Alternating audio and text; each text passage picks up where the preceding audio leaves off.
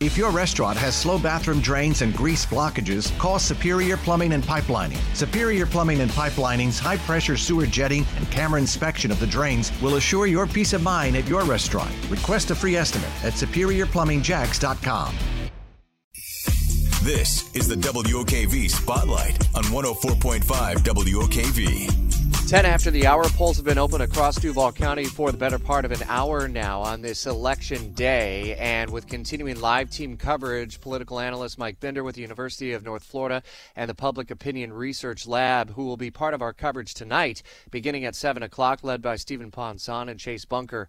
Uh, Mike, we saw turnout uh, in the early voting process and mail in ballots to begin today at just over 14%. Really haven't seen the needle move all that much big picture, what are you thinking in terms of the turnout story for this first election in Duval? I think low is the answer. Uh, you know, I, we'd be we'd be hard pressed to get to 25% turnout for for the county. I mean, we've had 3,500 votes cast in the first hour. The first hour is usually a pretty busy hour, people on their way to work and such. But uh, this is this is not a presidential election at all. And yet, local government matters so much. Why not higher? And especially this time around, does it have to do with the candidates, the issues, the messaging, all of the above? I think it's a little bit of all of the above. Uh, even though local government matters so much, if you think about the attention that's given to local government, both on the news and TV and just on the water cooler conversations, right? The presidency and the federal government really dominate the the language and and the headlines. And because of that, people don't always see the importance of local government. But everybody in Jacksonville, you've got a handful of races to vote on, and Democrat, Republican, NPA, Libertarian, Socialist, Green Party, whatever you got. I mean, there, there's candidates out there for you to vote for, and I urge you to take the take the opportunity to go vote today if you haven't yet.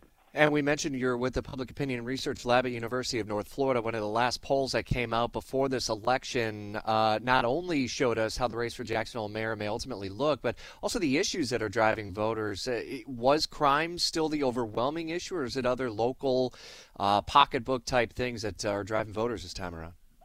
Crime's always the big winner on most important problem facing Jacksonville. Every now and then something else ticks up, uh, but but crime's always a big issue, and understandably so, right? We we have a lot of homicides in this town, and we have a lot of other crime too, and those are issues that people care about. And listen, um, a third of our budget goes to JSO, so yeah, I mean it, it's clear that's an important issue in this town.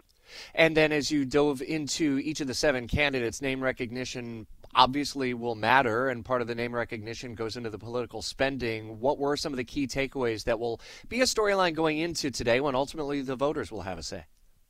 Yeah, I think the, the amount of money spent by Daniel Davis and Leanna Cumber and what that looks like for, for vote totals amongst the Republican candidates and the type of campaign they both ran was extremely negative.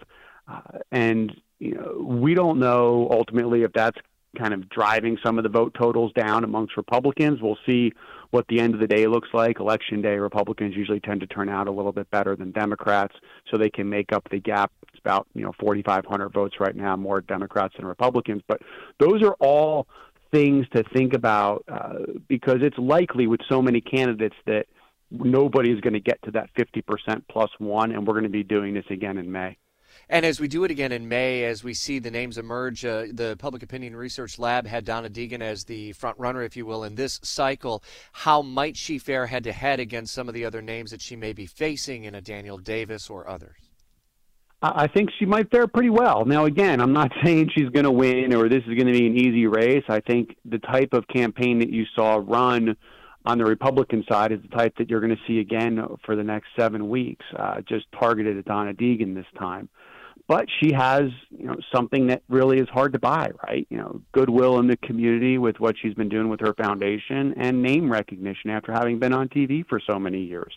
Uh, those are hard to purchase and you know she's doing the work. We'll see what happens. Uh, you know typically speaking republicans outvote democrats here so that may be a little bit of a kind of a notch against her but she has an opportunity to win. I expect this to be an extremely close race in May if it turns out to be Deegan and Davis. So it turned out 14%. Here's an indicative uh, sign of this. Uh, someone who is plugged into the news, who's a, co- uh, a friend of mine, former colleague actually, uh, said even this one snuck up on me two minutes in and out early this morning at one location on Jacksonville's south side. Maybe indicative of how the day goes, Mike?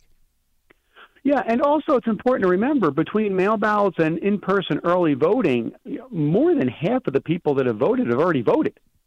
You know, um, count me as amongst one of them. You know, I voted last week, uh, and so even though I'm not showing up today, you know, my ballot's in there and, and has been calculated. And we will continue to uh, follow the turnout story through the day. And the moment the polls close tonight at 7 o'clock, be on the air with results and analysis.